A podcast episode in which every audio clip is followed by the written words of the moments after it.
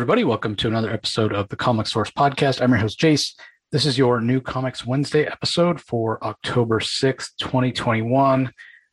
A lot of good books out this week. Uh, a lot. Um, and mostly independent stuff. Some really great independent stuff. A couple decent Marvel books. DC was kind of a down week. Just a reminder if you want to hear about the DC books, we always do our DC Spotlight on Tuesdays when the DC books drop. And those, of course, have spoilers Rocky from Comic Boom and I do a deep dive on DC, uh, talk about the story, talk about events that happen in the book. So just keep in mind if you do listen to the DC episodes that you'll want to make sure you read the, the comics first, as opposed to this episode, the new Comics Wednesday episode, where we go spoiler free, talk about the comics in general, recommend what we think you should be reading, um, and the books that we really liked, and then obviously, you know, you can decide for yourself if you want to go pick them up. So Actually, the first book I'm going to talk about actually also came out on Tuesday, but it's not a DC book. And I don't know what the normal release schedule is for Comixology books, if they normally do come out on Tuesday, if they're Comixology originals. But we do know that Best Jacket Press, which is the publishing imprint, I guess you'd say, of Scott Snyder and a lot of his uh, creative collaborators, uh, we do know that Best Jacket Press has signed a deal with Comixology. There's going to be, I think, four series dropping in October or Scotttober, as it's been dubbed by Comixology, one every Tuesday for every week of October, starting with this last Tuesday, the 5th of October. And maybe the most anticipated book in the Best Jacket Press Comixology deal, which, if you don't know, uh, if you have Amazon Prime, you get these books for free. If you have a Comixology Unlimited account, obviously you get them as well as a ton of other content. Or you can go to Amazon and just search for uh, We Have Demons. That's the name of the first title that's dropped. And you can just pay for a digital copy of it. Um, these will be printed at a later time by Dark Horse. Dark Horse has a deal with Comixology when they decide to print any of their digital comics that's where they uh, they come out from. So uh, part of the reason that this one may be the most anticipated is because it's Scott working with his longtime collaborator on Batman, Greg Capullo. Jonathan Glapion returns as well, the inker who just makes the line work of uh, of Capullo really sing. Uh, Dave McCaig handles the colors. We have Tom Napolitano on letters. So I'm going to do a much deeper dive into this. I'll release it as a audio podcast, I think, but it'll definitely be on the YouTube channel. I'll show off some art. I'll talk about the story more in depth. There probably will be a few spoilers, so I do encourage everybody go and check it out. I mean, I think everybody has Amazon Prime pretty much, right? That's why Amazon has so much money. Uh, so yeah, just go to Amazon Prime, do a search for We Have Demons, and you'll be able to, to read it. And I do recommend it. I love that it's coming out on Tuesdays, and I just thought it was fantastic it, it blew me away. It was so much fun. Um, I'm not exactly sure. There's no page numbers when you read it through the browser, so I'm not sure how many pages it is, but it feels like a big chunk of story. And like I said, the line work is awesome. It had a really cool cliffhanger. It had a lot of uh, cool concepts, and there's there's religion, there's science, there's big ideas in scope here. It, it really feels like Snyder and Capullo are, and the whole creative team really are, are, giving their all. They're clearly passionate about this book. So uh, it's my book of the week. Best thing I read this week. Um, I thought I even liked it better than Nice House on the Lake, which that was a fantastic comic from James Tynion. Uh, but I think this one edges it out just because, this is the last thing I'll say about it. And then again, I encourage everybody, if you want to know more detail and hear more of my thoughts about We Have Demons, go check out the standalone uh, episode. I'll, it's going to come out on Wednesday, but it won't be out at like 6 a.m. Eastern, like the um, like the new Comics Wednesday episodes are, because it's video. It'll take a little longer. So, but it'll be out sometime uh, today, as this is being released on on the 6th. So, the last thing I will say, and the reason I, I kind of like it even better than Nice House on the Lake, and it's not like Nice House on the Lake has any continuity either. Uh, you know, it's got a lot of creative freedom, but it doesn't feel as big in scope. It's it's sort of intimate, which you want for a horror story, and it's by the very nature of the story, it's it's somewhat restricted and confined to that area where they're all trapped, as opposed to this new world that Snyder and Capullo have created with We Have Demons, and the sky's the limit. They literally can do anything, it's fantastic. There haven't been a whole lot of rules established yet, and that's fine. Um, so it it feels uh, just rife with potential, and I just thought it was fantastic. So again, go check out the standalone episode for We Have Demons. Highly encourage you all to uh, to check it out. All right, let's move on to uh, some of the other books that you can actually pick up in your comic shop today. I'm going to start with Almost American from Aftershock. This is issue number two. It's from writer Ron Marz. The art is by Marco Castiello. Flavio Dispenza does the colors. Russ Wooton is on letters. And we did talk about the first issue when it came out. And this is based on the real life story of a couple of Russian intelligence agents who uh, defected because basically their government decided that they didn't want them around anymore. So they didn't have a, a whole lot of choices. Um, but despite some of the promises that our government made to them, things didn't exactly go the way they should have. So, how much of this almost American is based on what they actually went through, and how much is sort of uh, dramatized for effect and for entertainment? I'm not exactly sure. What I do know is that the first issue felt very real, uh, and the second issue does as well. Um, it definitely feels like we're building relationships, we're laying the foundation. As we know, most of these Aftershock series are only uh, five issues. So I imagine after the second issue, and especially based on what we see in the last page of the second issue, that the kind of uh, spy action thriller espionage portion of the story is coming up really, really quick. So you probably, again, I'm not going to spoil, but you probably can guess what's what's coming, right? We're talking about some Russian agents who've defected to America. Mm, what's Russia's response going to be, right? They're not just going to let that stand, you would think. So you can imagine what might be happening uh, in issue three. So uh, again, it's based on a true story that gives it an edge. I think makes it very interesting, and I think uh, Ron Marz is doing a great job of, of bringing this to life.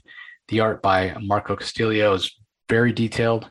Um, it's I wouldn't say it's photorealistic by any stretch of the imagination, but it's it's really solid, clean comic book art. Colors by Dispenza are great as well. So you know, um, visually, this is a great book. Um, if I had any nitpick about it, um, about the art, well, you know what? I, can't even say that because I was going to say that a lot of the pages tend to be sort of um, kind of standard with their panel layouts. But as I'm flipping through the digital preview copy here, I see a few pages, and I'm reminded of when I read it. There, there were a few double page spreads where uh, the panels were kind of just overlapping, and, and it wasn't kind of your standard comic book grid. Um, and uh, Marco also does a good job of varying the camera angles around. Because like i said the first couple issues it's really been sort of a talking heads story so far but the tension has been building the, the drama's building. So uh, as i said i'm expecting a lot of action next issue. So do recommend that as i as i often do of uh, of all aftershock books. Uh, so almost american number two. Uh, okay up next i know a lot of people have been anticipating this one it's amazing spider-man number 75 and it's a whole new era of Spider-Man. Uh, this particular issue is written by Zeb Wells. There's art by Patrick Gleason. Marcio Menyz handles the colors. Joe Caramagna on the letters. And they also have Kelly Thompson, Cody Ziegler, Saladin Ahmed, Patrick Gleason, and Zeb Wells are listed as the Beyond board. Those are basically the uh, the five writers who are going to write the next, I think it's 19 issues of Spider-Man, and there's going to be uh, some really cool Arthur Adams standard covers, and then there's a, a whole number of big names that are doing variant covers as as always on uh, on uh, Marvel books. Um, there's also a couple of backup stories that I think will tie into the main story uh, eventually. The first one is called Love and Monsters, and it happens two weeks in the past, and it has the Daughters of the Dragon, Colleen Wing, and Misty Knight.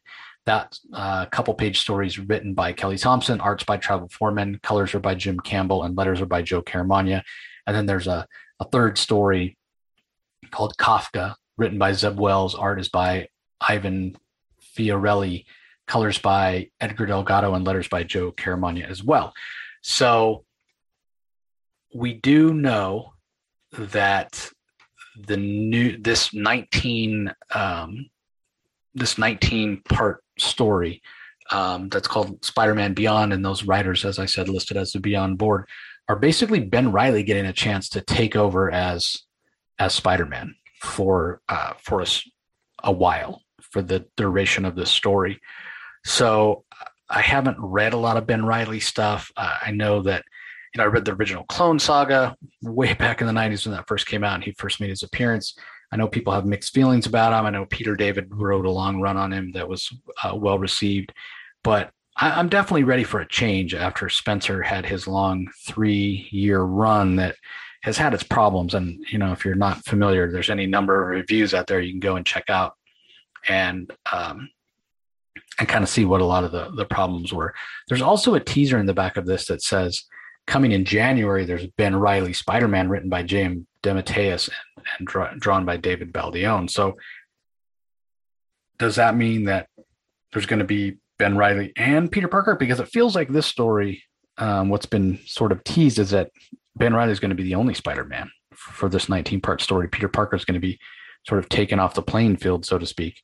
Um, so real, real curious. It's been a long time since um, th- since I've been this excited and anticipatory for Spider-Man stories because I don't know what to expect. I don't know what direction they're going to take, and for a long time I haven't felt excited about Spider-Man just because Nick Spencer's run, while it had some good ideas. The execution wasn't that great, and it just kind of felt never ending. Like I was on this treadmill that I couldn't get off of.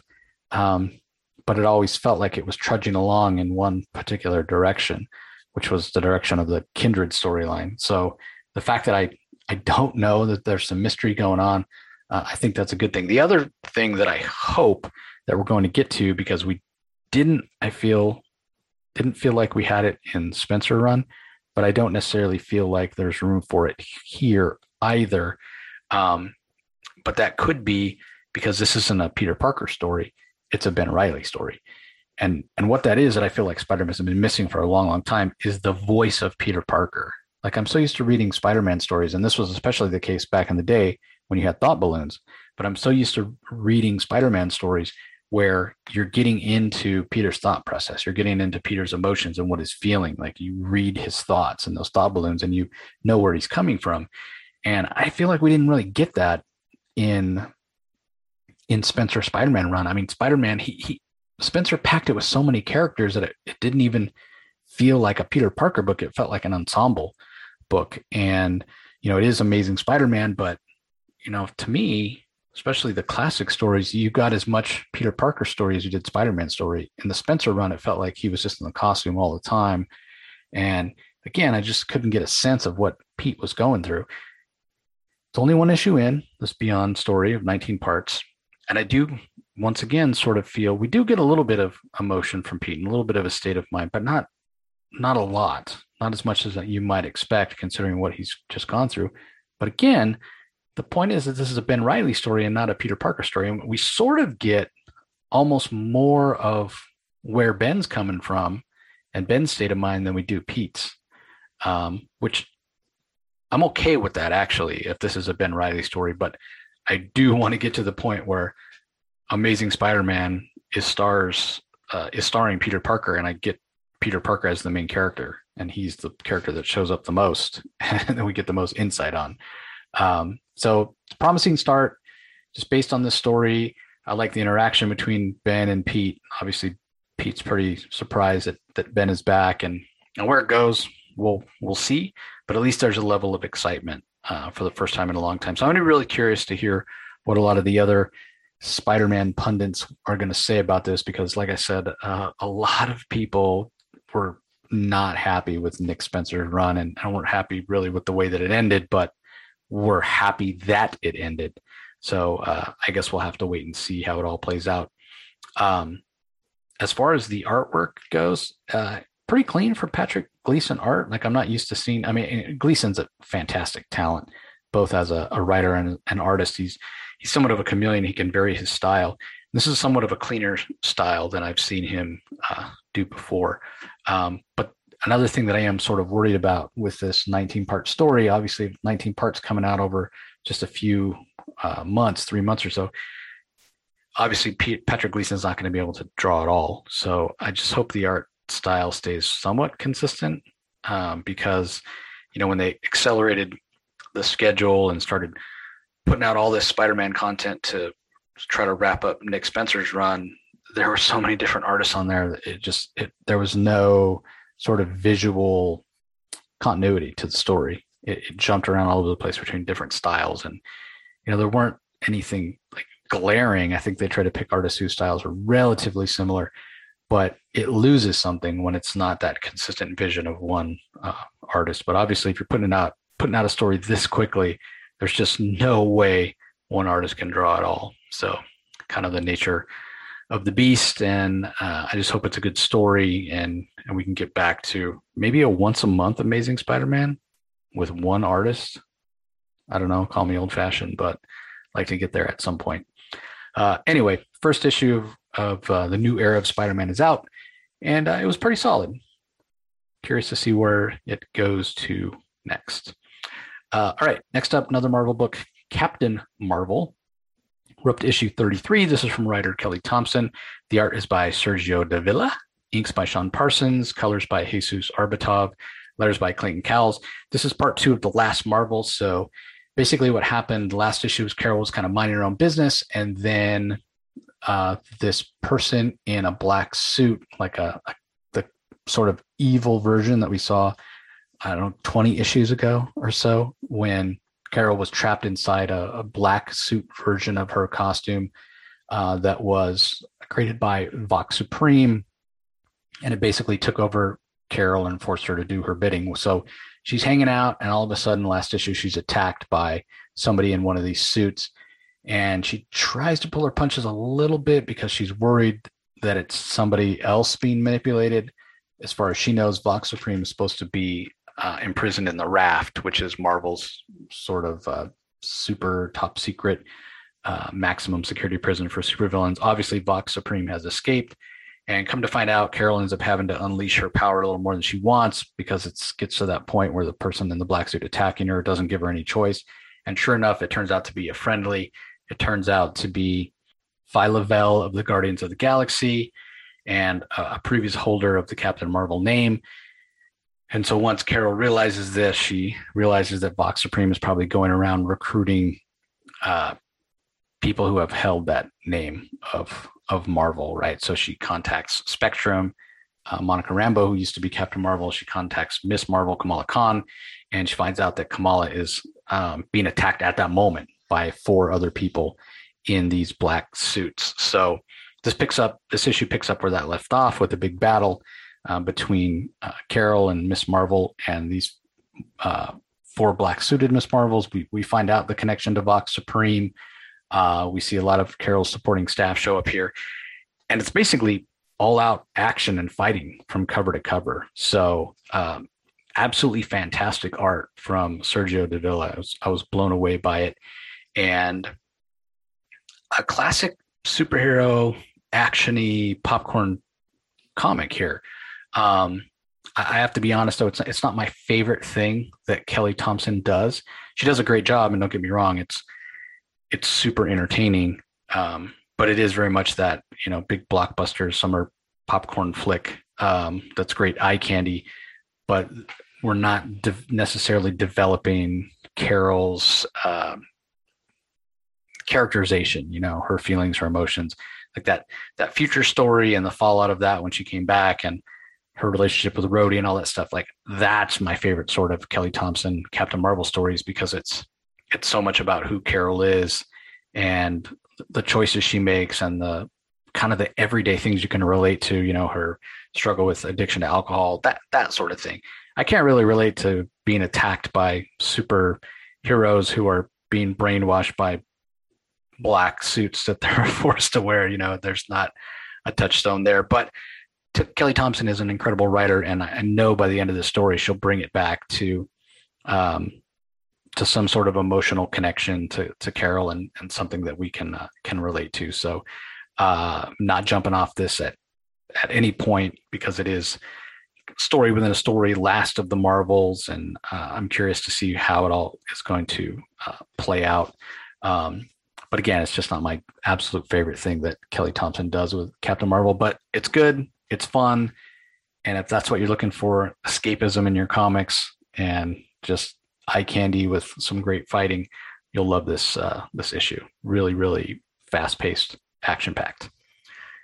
Uh, okay, let's see. Up next, I'm going to talk about another Aftershock book. It's the first issue. It's called Chicken Devil. It's written by Brian Buccellato, or Buccellato rather. Uh, Hayden Sherman does the art. Hassan Otsmane-Elhaou on the letters. This was there's a lot of variants uh, covers as well, but Chicken Devil. Okay, so where do I start with this? It's basically the story of a guy who owns a bunch of hot chicken fast food places, and his buddy gets him in a s- sticky situation, and things go sideways really quick. And there's consequences for the guy that started this fast food restaurant chain and his family. And it's wild and wacky and fast paced and funny. And I didn't know what to expect. I mean, it's called Chicken Devil. Like I, I literally did not know what to expect. I mean, two things. I picked it up because it's Aftershock, and I'll give anything they do a try because their stuff's good. And it's Brian Buccellato, and I'm I'm a big fan of Brian. He's done some really great comics uh, over the years, and and yeah, I'm usually a fan of his work. So um, this is just out there. You know, it's fun. It's there's action. There's humor. There's uh, like dark humor. Um, and I think like people who are fans of things like Breaking Bad, uh, which I've never seen, but I've I've heard and Breaking Bad's even mentioned metatextually in the story here. That kind of nobody's safe, anything goes, you know, normal guy in incredible circumstances with, you know, mafia and crime families and syndicates and, and all that sort of thing. Like throw just a normal guy thrown into the deep end of the pool and the crap hits the fan quickly. That's what this is. Um, and the art by Hayden Sherman it suits the sort of frenetic style of the story really, really well. Also, like I'm used to Hayden's style being a lot more sort of sketchy and unfinished, but uh, his line work here is a lot cleaner than I've uh, seen it in the past. And he handles all the artwork himself, including the colors. So this is definitely, um, you know, how he envisions the story. It's it's his vision on the page in terms of telling the story uh, visually, and it's it's a great job. Like I finished reading the first issue and I was like, I got to the last page. there's kind of a shock ending. And I, I'm like, oh man, I need the next issue right now. It's so fun. Um, so it's kind of out there. It's kind of irreverent. It's not really what you expect. And it, it, it definitely feels like a Brian Buccellato book. So um, if you're a fan of his work or if you've never read anything from him at all, I think either way you pick this up because it, it's that fun. And there's a lot of uh, like i said fun dark humor in it and uh, relatability. This guy's in way over his head. And uh, you know maybe i've never been chased by or wanted by russian russian mafia or russian thugs or whatever but you know definitely can relate to the feeling of being in a situation that you've gotten into because somebody else made some bad choices and you're in over your head and you don't know how you're going to get out of it. Um, and you just kind of have to laugh. Uh, so yeah, really, really great start. Chicken Devil, not one that you would probably think of picking up normally, but I do recommend it. It's a lot of fun, really wild ride. And if, like I said, if you're a fan of something like Breaking Bad, definitely should give this a try. Um, from everything I know of Breaking Bad, I could see why people are making the comparison. So just pick up the first issue, check it out. Uh, I think you'll you'll be glad you did. Okay, up next, uh, another, another Marvel book. It's Dark Ages, issue number two from writer Tom Taylor. Art is by Iban Coello. Colors are by Brian Reber. Letters are by Joe Sabino. So if you didn't read Dark Ages, uh, the first issue, basically what happens is there's this super powerful being who is imprisoned on Earth just millions and millions of years ago in the center of the Earth that was his prison and the insinuation is sort of be, because this guy is in prison because this incredible power powerful entity is in prison is what sort of sparked life to begin on earth because they imprisoned him in a dead planet purposely not wanting to endanger life Um, but because he's there and he's so powerful, life has uh, has been jump started on on planet Earth. So all that's well and good, but then millions and millions of years later, after life has developed and evolved into mankind, this guy, for whatever reason, wakes up and he's threatening to break out of the center of the earth and, and literally crack the earth in two. So the Marvel superheroes being who they are, they put together a team, they go down there and they try to stop this unmaker and things do not go well to the point where Doctor Strange is forced to release an EMP, an electromagnetic pulse, to stop this unmaker from destroying the earth. But once the spell has been cast, before Doctor Strange can turn it off, after the Unmaker has been stopped, Doctor Strange is killed. So he casts a spell, the EMP happens, in and it stops the Unmaker, but the Unmaker in his kind of final throes of uh, of life mortally wounds Doctor Strange, and Doctor Strange dies with his EMP spell still going. So eventually, that EMP spell basically encompasses the entire planet Earth. And so electricity no longer works. Technology, that's all a thing of the past. So dark ages happen. And that's sort of everything that happened in the first issue. So you read the second issue and you sort of expect everything's going to be post apocalyptic, everything's going to be horrible, everybody's going to be living in uh, like poverty and, and, you know, scratching around to survive. You, without electricity, without light, you know, my brain's going to like Nocterra places, uh, Scott Snyder and uh, Tony Daniels world where there is no sunlight and people turn into shades and whatnot. I mean, still sun here, but just no electricity. Um, well, Tom Taylor sort of flips all those expectations on their head. And I'm not going to uh, tell you how he does that because I don't want to spoil. But if you thought the story was going to be about how mankind is struggling and the heroes that remain are struggling just to survive in the world of the Dark Ages, you might be pretty surprised by what actually is sort of foreshadowed in this book. And it's something that I wasn't expecting at all. But once I got into it and started reading it, I was like, hell yeah, this is going to be good. It's it's something more original. It's something more fun and more action packed and more marvelly, you know, more Marvel Universe like um, than something as I don't want to say overused, but it is a trope, right, to tell these um, these post-apocalyptic tales in the far future where mankind has no resources, no no energy, no electricity, you know, whatever. They're out there in the wastelands.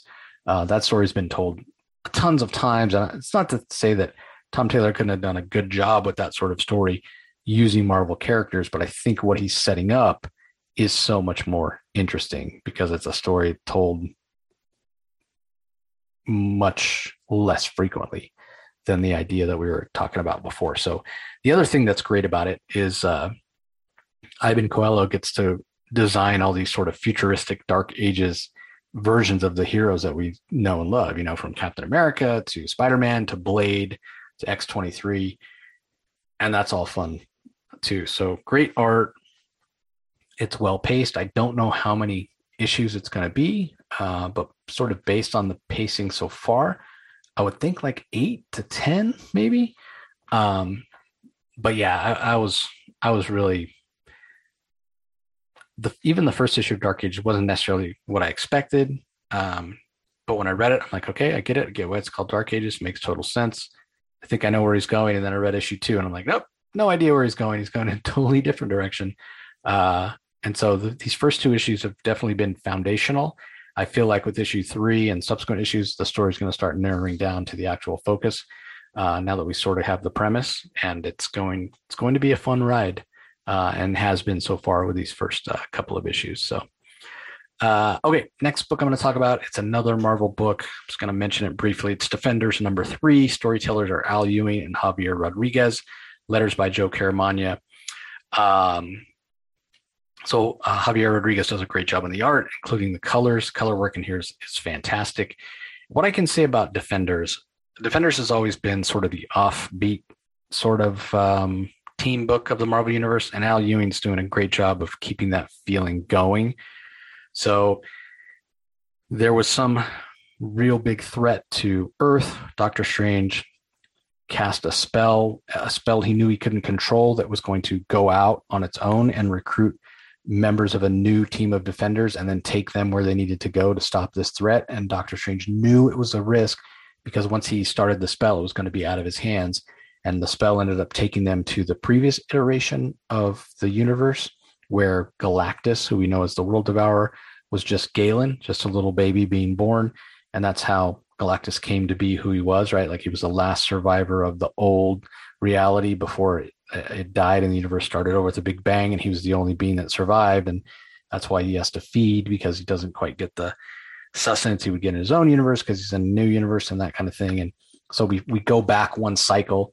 Um, and like I said, Galactus is just a little baby, but his reality is being uh, attacked by another being called the Omnivore or something like that, who's basically that universe's version of Galactus because he's from, again, the cycle before. So um, this is all because there's a, a magic user who is attempting to gain a lot of power, and he has uh, gone back in time, or, or, or he has cast spells that have taken him back to where he can uh, can learn a lot. Uh, Carlo Zota Zoto is his name, um, and, and, he sort of set these uh, events in motion. And so it, it's almost like the Avengers are chasing him sort of back in time, back into previous uh, existen- existences. Um, or did I say Avengers? I meant Defenders. If I did, apologize for that. So uh, it gives Al Ewing a chance to to really spread his wings. Like I was talking earlier about what a great job uh, Capullo and uh, Snyder get to do with creative freedom.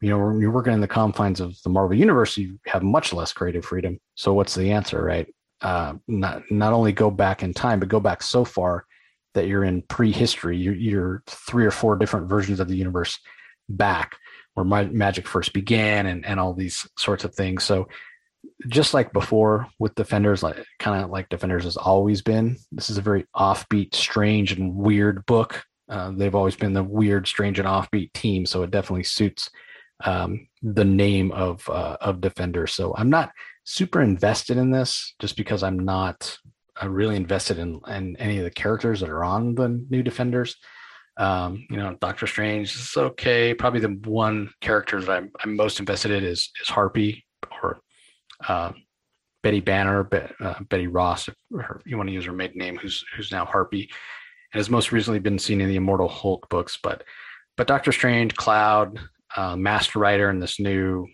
member of the team that they recruited from the last reality they were in, Taya, um, don't really have that much interest in in them. Um, but maybe because it's Al Ewing and because it's Betsy Ross, what we have seen are some hints that this ties into his Immortal Hulk run in a way, because we're sort of seeing that green door and we're seeing ancient evil, as it were, uh, you know, the, the one below and all that sort of thing. So, um, definitely part of that rich story of uh, or rich lore that Al Ewing created for uh, Immortal Hulk. So, tangentially related.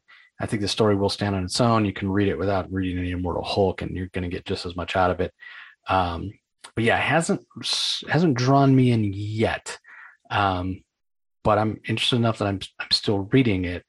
Uh, and every time I go to read it, I'm like, well, I, I'm in for something weird, and Al Ewing has let yet to let me down. Uh, and we got another super weird image on the last page of this one that's going to tie into what goes down next issue. And yeah, really strange. I'm not sure. Uh, I don't know. Maybe Al Ewing is uh, chowing down on some psychedelic mushrooms before he writes this book. But yeah, best thing I can say about it is it's weird and strange, but in a fun way. Uh, and I think if you're a fan of the Defenders from back in the day, you'll probably dig this uh, because you're probably into strange and weird stories. So, uh, okay, up next, an image book. It's The Me You Love in the Dark. This is issue number three. It's from Skottie Young with art by Jorge Corona. Colors are by Jean Francois Beaulieu. Nate Pico. So Blambot does the letters. Uh, and this is a this is getting to be a really compelling story that that when you read it, or at least when I read it, you can sort of see that tr- it's tragedy in the making. Like you know, when sometimes you see two people together in a relationship and they appear to be like so in love and so in sync and they really care about each other. But as an outsider, uh, you know, a, a non biased third party looking at them, you know that even though they won't mean to, and even though they love each other, that it's going to end in tragedy. One's going to be hurt or the other's going to be hurt. Like it just, it's just not going to work. You can see something there. You can see the writing on the wall. You know they're maybe they're just not good for each other or it's not going to to work out in the long run. That's the story that's being told here with the Me You Love in the Dark, with this artist who decides to to get away from the city.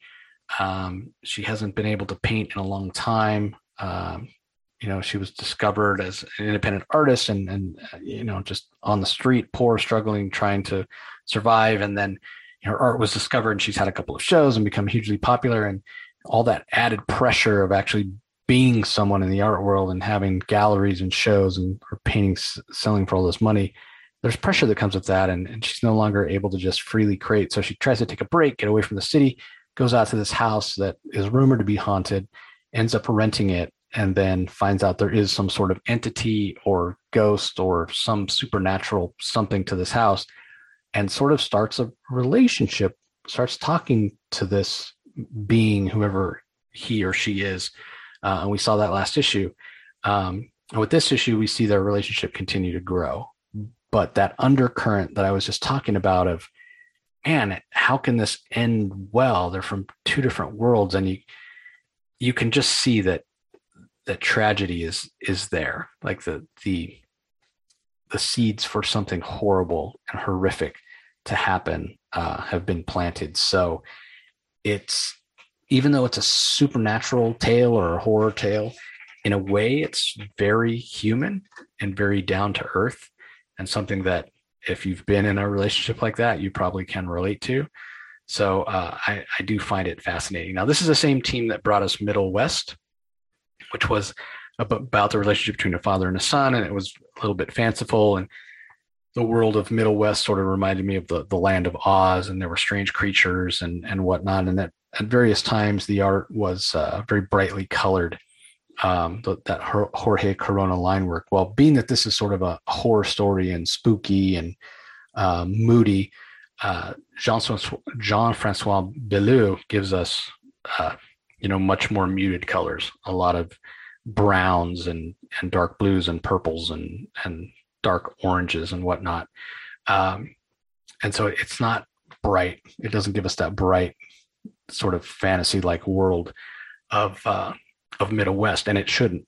So uh, fantastic job of uh, of coloring from Jean Francois though, because he still accentuates Jorge Corona's line work really, really well.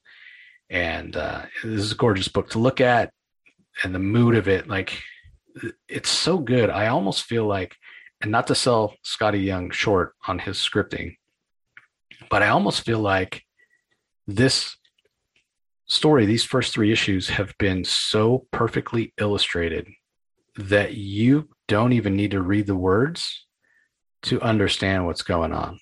Like you literally could just look at the first three issues visually without reading anything and have a pretty good idea. You'd be 80% of the way there at least. So that's uh, that's masterful storytelling. So if you're a fan of Middle West, I recommend you check this out. If you've never read any of Skottie Young's uh, writing and you're, just used to you know seeing his art on covers and whatnot, variant covers, definitely give this a try. The guy's got chops when it comes to uh, telling stories narratively. And like I said, the art team on this book is uh, is firing on all cylinders. So another another fantastic issue of uh, the Me You Love in the Dark. Uh, okay, up next, Party and Prey. This is a a one shot for mature readers. I guess a graphic novel, you'd say from uh, from Aftershock. It's 114 pages, I believe. Uh, it's written by Steve Foxe and Steve Orlando. The art is by Alex Sanchez. Colors are by Juan Cho and letters are by Hassan Otsmane-Elhaou. There's a, I'll talk about the back matter first. There's a there's an essay in the back of the book. So this is basically about a, a, a gay serial killer who is sort of preying on younger. He, he's old. He's of an older generation, and and um, and he's sort of preying on the, the younger generation of of gays and the excuse he gives is uh is just that it's just an excuse about well he's it's not right that that gay men of of today are out there living the gay lifestyle going to nightclubs being able to be out there and and you know literally out there and uh, and be you know much more accepted in society. And he had to live his whole life in the closet and it's not fair blah blah blah.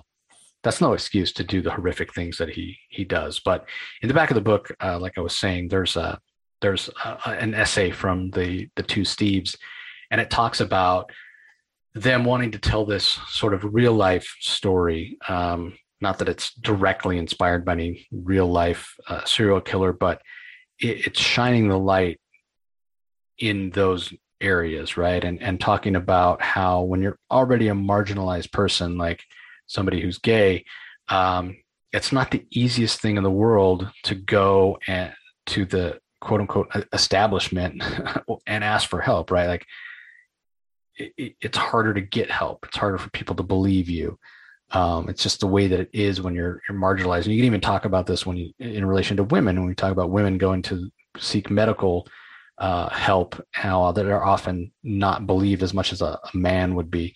Um, so it's sort of that um, that thing that they wanted to, to shine a light on. But the other part of this is not to say that you know gay people are evil or or not. But one of the things I took from the story is, yeah, it's hard to sometimes get your needs and concerns recognized as a marginalized person. But but the other thing is that we're all people, good and bad. You know, whether you're you know a straight white guy there's plenty of straight white guys that have been horrible people and murders and whatever um so you but there's plenty of good in that group as well right well the gay community is the same way just because somebody's gay doesn't mean they're uh, inherently good or bad that that's not what defines their morality. So i think that's an important thing to remember as well.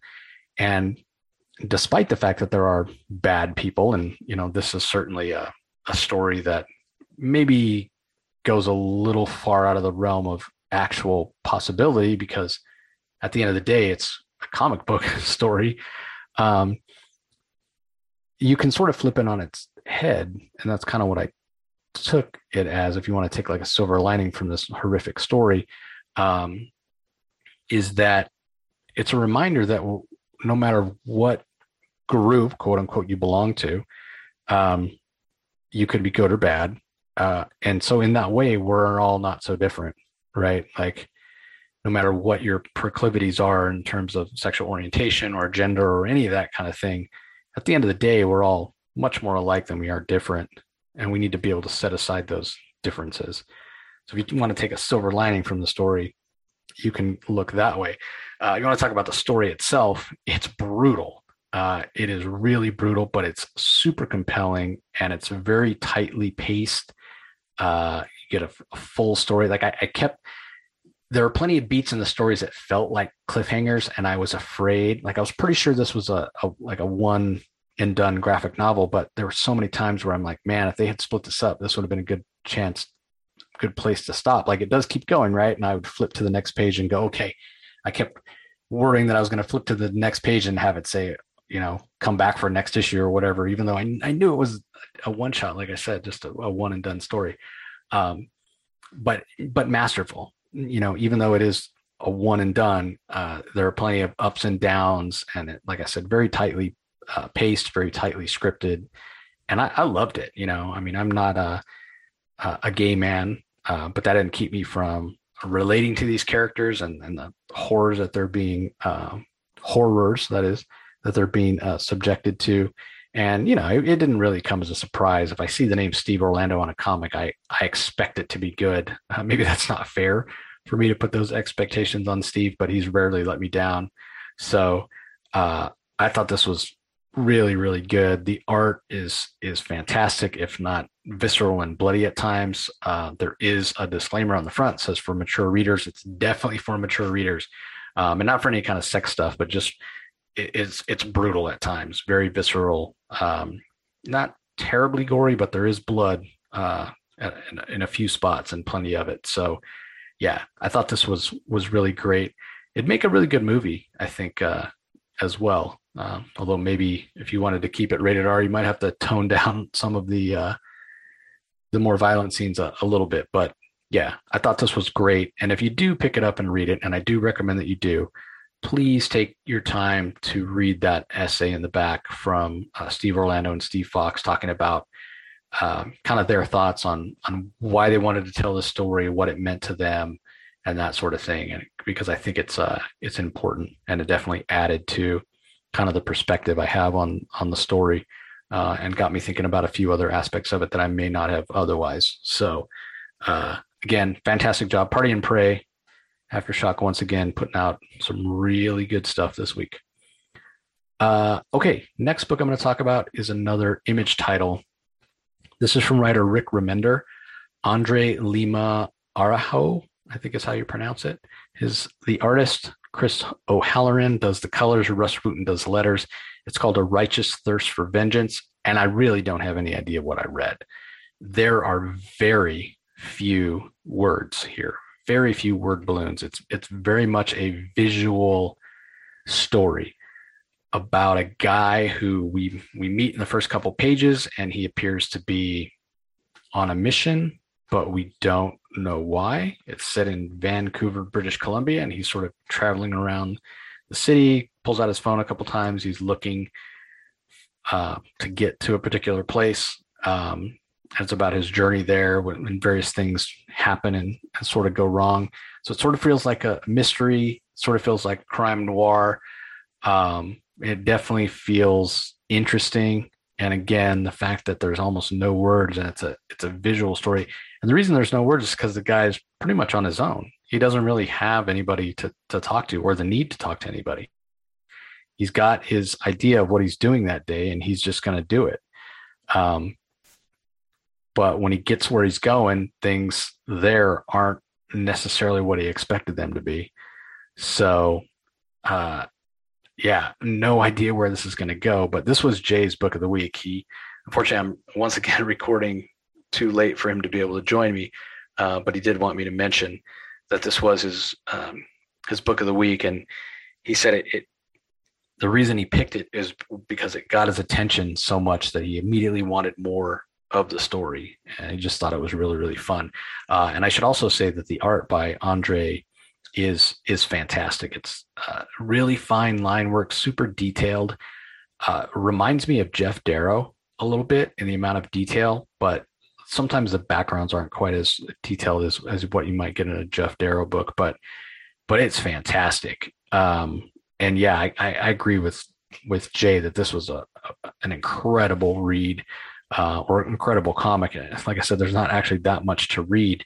Um, but yeah, I mean, this is the best thing. This may be the best thing I've ever uh, seen from Rick Remender. It's it's that good. It, it's one of those comics that really shows you what you can do with the medium, how much emotion and impact you can have on the reader with visual storytelling. Because there's a couple things that go down in this book, and again, very little words on the page, and you're just like, "Whoa, crap!" And through the con- context of the way the characters act and their body language, you know there's something going on there and you're trying to get inside their head so yeah this feels very very crime noir very sort of uh new what's the word i'm looking for you know like a like an avant-garde i guess sort of asian crime film uh maybe i'm getting the asian from from the fact that the main character is asian uh, i'm not sure but beautiful uh artwork was beautiful from Chris uh, O'Halloran. The colors from him were were fantastic. Yeah, this was just a, a really, really, really, really impressive comic. So very, very curious to see what happens next. Just like, uh, just like Jay. So, uh, all right. Up next, we have another uh, aftershock book. This is issue number four. Uh, we've talked about the uh, the first three issues previously. It's called Seven Swords. It's written by Evan Daugherty. Uh, Federico D'Alessio is the artist. Valentina Bianconi is the colorist. Dave Sharpe's the letters, handles the letters. Now, the first couple of issues were from a different artist, and I'm not 100% surprised that he didn't continue because I imagine it probably took him a long time to do those first two. Uh, I can't remember his name. I think his last name was Latina. Um, but his art was was fantastic and so gorgeous and and lush and rich. Um, and that's not to say that the the current artist doesn't do a, a fantastic job too. Federico um, gives a lot of detail in his art, um, and the action scenes particularly, and, and backgrounds. And I love the camera angles. He chooses a lot of really kind of oblique angles that give us different looks. We're we're looking up at people, or we're looking down like a bird's eye view. Uh, love all that. Um, but I'd be lying if I didn't say I didn't miss the the lushness and the richness that uh, that Latina brought. Um, as far as the story goes, it, it's basically kind of a continuation of the Three Musketeers story from Alexander Dumas. Um, D'Artagnan, the only one left, but he goes and he's recruiting six other swordsmen um, to sort of stop Cardinal Richelieu once and for all. And the other swordsmen happen to be these sort of famous historical figures, Cyrano de Bergerac and uh, Casanova and that sort of thing, uh, which I think is really fun to pull in these historical characters. Um, but I think this one's suffering a little bit from not enough space to allow the story to breathe uh, because it's been told after like the first two issues were okay. I didn't notice it as much. The third issue, it started feeling like we are we are missing things. Stuff was ending up on the cutting room floor, and I definitely feel like that with this third issue because it's just moving at such a breakneck pace that they're the, this team of, of seven swordsmen are, are undertaking these missions and they're succeeding on them and that's fine and that's cool but you know each of them takes place in the in a page or two and like these are these are really hard things to do um you know like going into the break somebody out of the bastille like that that that should take a couple of issues to show that and, and allow those events to to breathe and be shown visually on the page and for us to uh, get a chance to appreciate them in the story. I get that it's not always possible in today's sort of comic book industry to, to be able to have a 10 or 12 issue run. People, you know, forget about it. It's hard to keep an artist on task sometimes for that long. You, you know, it goes to the basically having to create the comic and, and, you know, you just need that lead time. And if a guy's working long enough to be able to stay on schedule for a 12 month series, then he's working for like maybe four, six months ahead of time. And you're just paying him to draw for half a year. And the company's not recouping any of that investment until the book starts being released.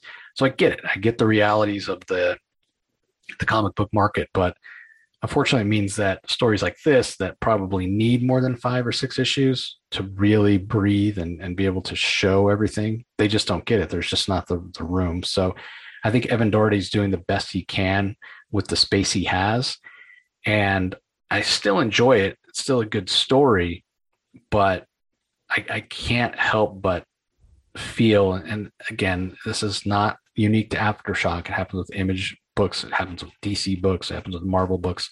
Uh, I just can't help but feel that that the series and and the idea is not getting a chance to realize its full potential. So that's not to say that I don't think you should read it because I think, especially reading it all together and, and as one five issue story, you know, when the trade comes out, it's going to be satisfying. It's going to be fun and it's got good art and, good color and a lot of action. Um, but yeah, it's going to feel like, well, this could have been something more. Um, so I still recommend it. I still think it's good. Um, but I think if it had 10 issues instead of five issues, instead of being good, it could be great. Uh, okay. So I think that does it. Yeah. I thought I had one more book, but no, I already talked about Party and Prey. So that's it. That's all the the books that I'm going to talk about in detail. So let me give a rundown on some of the other books that you might want to be on the lookout for today as you uh, you hit your comic shop. Uh, I talked about all the books from uh, from Aftershock, uh, and I, I, should also mention, speaking of Aftershock, so Party and Prey. I know it's coming out digitally today, but I couldn't find a date for the uh, I well, I found several dates for the print version. I saw, oh, print version is not available until the 12th, or the print version is not available until the 19th. So I'm not sure if the print version of that is actually available today. That that uh, graphic novel from Aftershock Comics by Steve Orlando and Steve Foxe. Uh, I know it's available on Comixology today, uh, so you can pick up the digital. But if you want the hard uh, back or the printed version, you may have to wait another week. I'm I wasn't 100% sure on that, so apologies for that. Uh, speaking of uh, trade paperbacks, AWA Studios has Redemption, the sort of shared universe story that J. Michael Straczynski is putting out for them. That has their uh, first trade paperback for 9.99 being released today. Uh, from Bad Idea, we have Lot number four and Pirate Queen number two of four. So that's the final issue of Lot. We're halfway through uh, Pirate Queen. Uh, over at Boom Studios, Magic the Gathering is up to its seventh issue. Uh, we also have Abbott 1973 trade paperback that's Saladin Ahmed's creator owned uh, for $17.99 uh, over at DC. And again, go check out our DC Spotlight episode if you want to learn more about any of these books. Uh, Are You Afraid of Darkseid number one? It's a one shot for 10 bucks. It's basically their Halloween anthology for the year. We have Arkham City, The Order of the World, number one of six from writer Dan Watters. Very creepy, very scary story.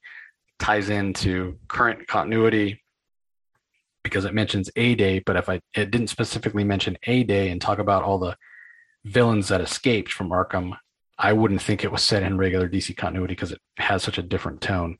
Uh, Batman number 114 continues the Fear State uh, event. We have Crush and Lobo number five of eight for that miniseries. Uh, DC Horror presents Soul Plumber number one of six. DC Horror presents The Conjuring the Lover number five of five. Nice House on the Lake number five of 12 that I mentioned uh, earlier, which was my favorite DC book of the week without question. Swamp Thing uh, miniseries written by Ram V with incredible art by Mark Mike Perkins, incredible line work by Mike Perkins this week, and incredible color work by Mike Spicer. That uh, 10 issue miniseries is up to issue number eight. So just a couple issues to go. Uh, Wonder Woman 80th anniversary 100 page super spectacular. Number one has a bunch of stories from some great creators. Uh, Mark Waid and Tom King, uh, especially, I'll call out, did, did fantastic stories. So another 10 uh, $10 100 page spectacular celebrating Wonder Woman's 80th anniversary is out uh, today. Uh, meanwhile, over at uh, Image, in addition to the books that I talked about, there wasn't a lot uh, that came out this week. Uh, Walking Dead Deluxe, number 24 from Robert Kirkman, and I've mentioned this before, it's basically a colorized version of the black and white comic from back in the day. Um, if you missed the first issue of Echo Lands from J.H. Williams III, which is a really fun story. There's a second printing out today. I'll mention that. And then also Silver Coin, Volume One, which is another horror book from Michael Walsh and various other uh, collaborators. Uh, the first collection, first trade paperback of Silver Coin out today for $16.99 uh, as well. Uh, over at Marvel, in addition to the books that uh, we talked about, we have Champions uh, number 10. We have Darkhold uh, Alpha number one, which I think I talked about last week, but I think it actually comes out this week. Uh, Deadpool Black, White, and Blood number three of four. Eternals Celestia number one from Kieron Gillen. Over in the uh, X corner of the Marvel Universe, we have Excalibur number 24, Hellions number 16, and New Mutants number 22. Uh, from Titan, we have Rivers of London Monday, Monday, number four. And if I'm not mistaken, that is a, a Jack the Ripper book, but I might be mistaken, but I thought that that rang a bell. So I wanted to, uh, to mention it. And then finally from Vault Comics, Money Shot number 15 from friend of the show, Tim Seeley, uh, along with co-writer Sarah Beattie, which is uh, an irreverent comic sex book, I guess I'll, I'll say. Uh, it's pretty debauched. It's pretty fun. It's definitely not for the faint of heart, and it's definitely for uh, mature readers. So that is out this week uh, as well. So, like I said, a lot of great books, something for everybody. Don't forget to go over to your Amazon Prime account and check out We Have Demons from Scott Snyder and Greg Capullo, and then go and check out my review on uh, on YouTube uh, to hear my thoughts about it. Let me know uh, what you think, uh, and if it's your book of the week, or if you decided to go with Nice House on Lake or Chicken Devil or any of the other books that you may have had a chance to read this week. Uh, I don't hear enough from you guys on what your books of the week are. And uh, I don't know, maybe it's because I'm not asking on Twitter. Maybe I need to start doing that. So, uh, anyway, hope you all uh, enjoy your week of comics and you get out, get a chance to get out to your comic book shop this week. Uh, once again, we want to thank everybody for listening, and we will talk to you next time. You can find the Comic Source podcast on Spotify, Apple Podcast, Stitcher, Google Play, or whichever podcasting app you prefer. Please tell all your friends about us, subscribe, and rate us. The ratings really help with our visibility and our ability to reach new listeners, especially five star reviews on Apple. Also, be sure to visit us at lrmonline.com to join the conversation, access the show notes, and discover all our other great pop culture content. If you want to email us, the email address is thecomicsourceblog at gmail.com, or you can follow us on Twitter, twitter.com forward slash the comic source. Do a search for the comic source on Facebook and Instagram to follow us on those social platforms. All three spots are great places to find out when we release new episodes as well as follow all our convention coverage. So, once again, we want to thank everyone for listening, and we'll talk to you next time.